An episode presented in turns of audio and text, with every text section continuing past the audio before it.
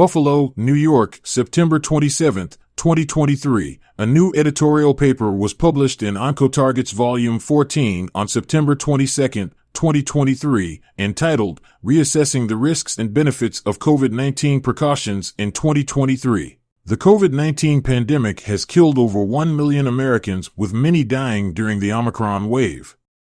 By now, most Americans have either had COVID 19 and or been vaccinated against it. Despite the availability of updated immunizations, only 16.7% of Americans are now up to date on bivalent boosters. In their new editorial, researchers Thomas A. Ollila, Rashida Taher, and Prashanth Moku from the Alpert Medical School of Brown University and Rhode Island Hospital discussed the current state of COVID 19 treatment. Quote, At our cancer center, we treat many patients with hematologic malignancies, most of whom are older adults. End quote. Patients with hematologic malignancies, especially lymphoma, are at increased risk of poor response to vaccination and worse outcomes from COVID 19 infection. The researchers state that most of their patients have been abundantly cautious since the onset of the pandemic and some have avoided ever becoming infected.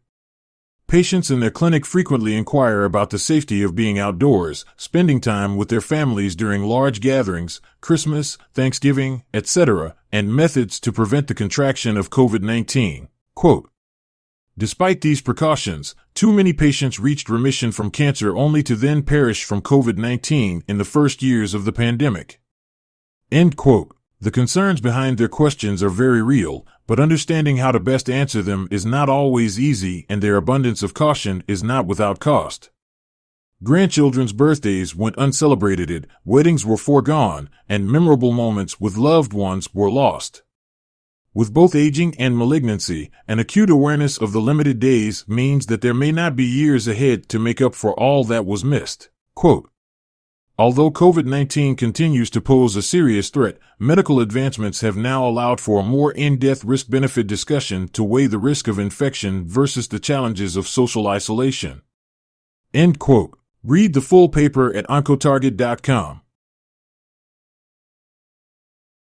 Oncotarget, a primarily oncology focused, peer reviewed, open access journal, aims to maximize research impact through insightful peer review, eliminate borders between specialties by linking different fields of oncology, cancer research, and biomedical sciences, and foster application of basic and clinical science. To learn more about OncoTarget, visit www.oncotarget.com and connect with us on social media at X, formerly known as Twitter, Facebook, YouTube, Instagram, LinkedIn, Pinterest, LabTube, and SoundCloud. For media inquiries, please contact media at impactjournals.com.